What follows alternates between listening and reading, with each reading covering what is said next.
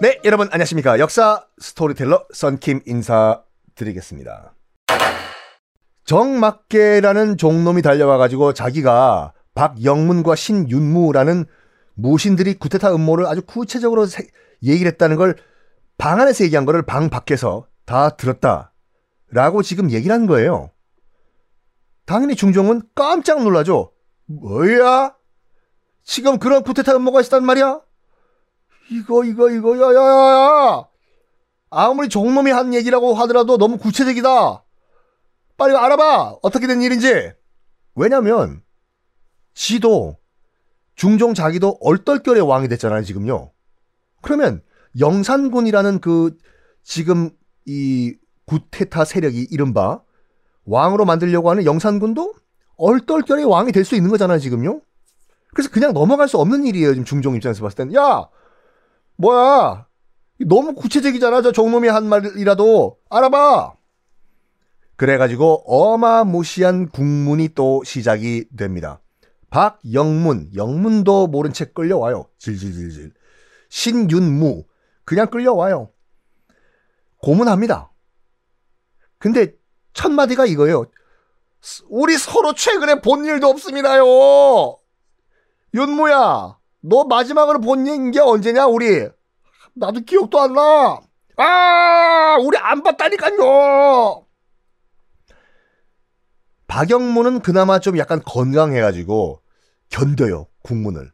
근데 신윤무라는 인물은 굉장히 병약했다고 해요, 그 당시에. 병도 있었고. 그러니까 못 참는 거예요, 이 국문을. 두들겨 패고 곤장 때리고 막 하니까. 아, 아, 아유, 아, 내가 거짓 자백이라도 해야 될 것 같다. 아유, 못 견디겠다. 말하겠소, 말하겠소. 제발 좀 풀어주시오. 그래서 포박을 풀고 이렇게 세우면은 내가 안 했다 이놈들아 다시 포박해서 또 두들겨 패고 아이고 아이고 아이고 아이고 아이고 그래 거짓 짜배기나 해야 되겠다 그래 내가 얘기할게 풀어달라 이걸 몇 번을 반복했대요 또 포승줄 풀어져 가지고 일어나면 아유 내가 안 했다니까 이걸 몇 번 다시 포박을 해서 또 두들겨 패고 내가 얘기, 얘기할게 풀어줘 몇 번을 반복하다가 이제 못 견디겠는 거예요. 못 견디겠네. 그래서 그래 그래 내가 했다. 만족하냐 이놈들아 그래 내가 구테타를 내가 계획을 했단 말이야 아이고 아파라 네. 근데 지금 분위기가 어떤 분위기였냐면요 이거잖아 지금 그래도 반정 공신이에요 박영문과 신윤무. 근데 일개 종말.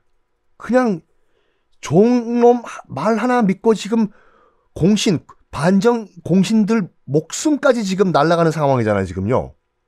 그래서 얘기를 합니다. 일부 그 신하들이. 저, 이거 너무하는 거 아니냐고. 지금 종놈 하나 말 믿고 지금 저 나라의 원로들을 지금 저기 두들겨 패고 계시냐고. 중정도 인정을 해요. 그래. 종놈 하나 말 믿고 지금 저렇게 나라의 공신들을 지금 두들겨 패고 있는 거 무리인 거 알고 있다. 근데 이제 와서 자 봐, 봐요 여러분들. 지금 와서 멈출 수 없어 지금요. 그래 알았다 내가 미안하다 야. 종놈 말 하나 내가 너무 믿고 야 나라를 세운 공신들을 내가 너무 두들겨 팼다 야 풀어줘라. 그리고 야 후시딘이랑 마데카소 좀 사다 줘. 호해드리고 어? 지금 와서 그렇게 할 수 없어요. 왜냐?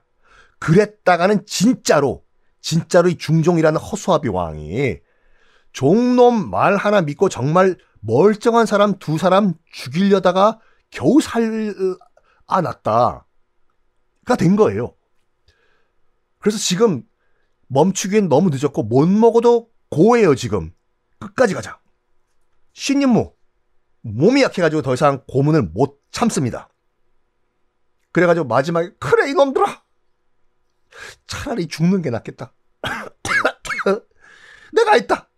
내가 역모를 꾸몄다. 실토를 해요.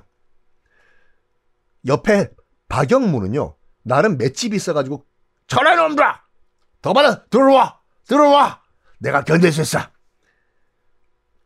견뎠는데 옆에서 신윤무가 지가 했다라고 고백했다는 소식을 듣고 더 이상 버틸 힘이 없는 거예요. 버텨봤자 뭐해. 저쪽에서 진짜로 나랑 같이 역모를 꾸몄다고 얘기해버렸는데, 박영문도 그때 와르르 무너지면서 자백을 해버립니다. 그래, 이놈들아! 내가 했다! 됐냐? 자식들 진짜! 두 사람 자백을 한 바로 그 다음 날 능지처참을 당합니다. 팔다리가 다 찢겨 죽임 당하죠. 그의 아들들 다 교수형에 처해집니다. 이 정막계란 종놈 인생 역전했어요. 왜냐? 이거 구테타 음모를 고발했다고 벼슬을 받는데 정삼품 벼슬을 받아요.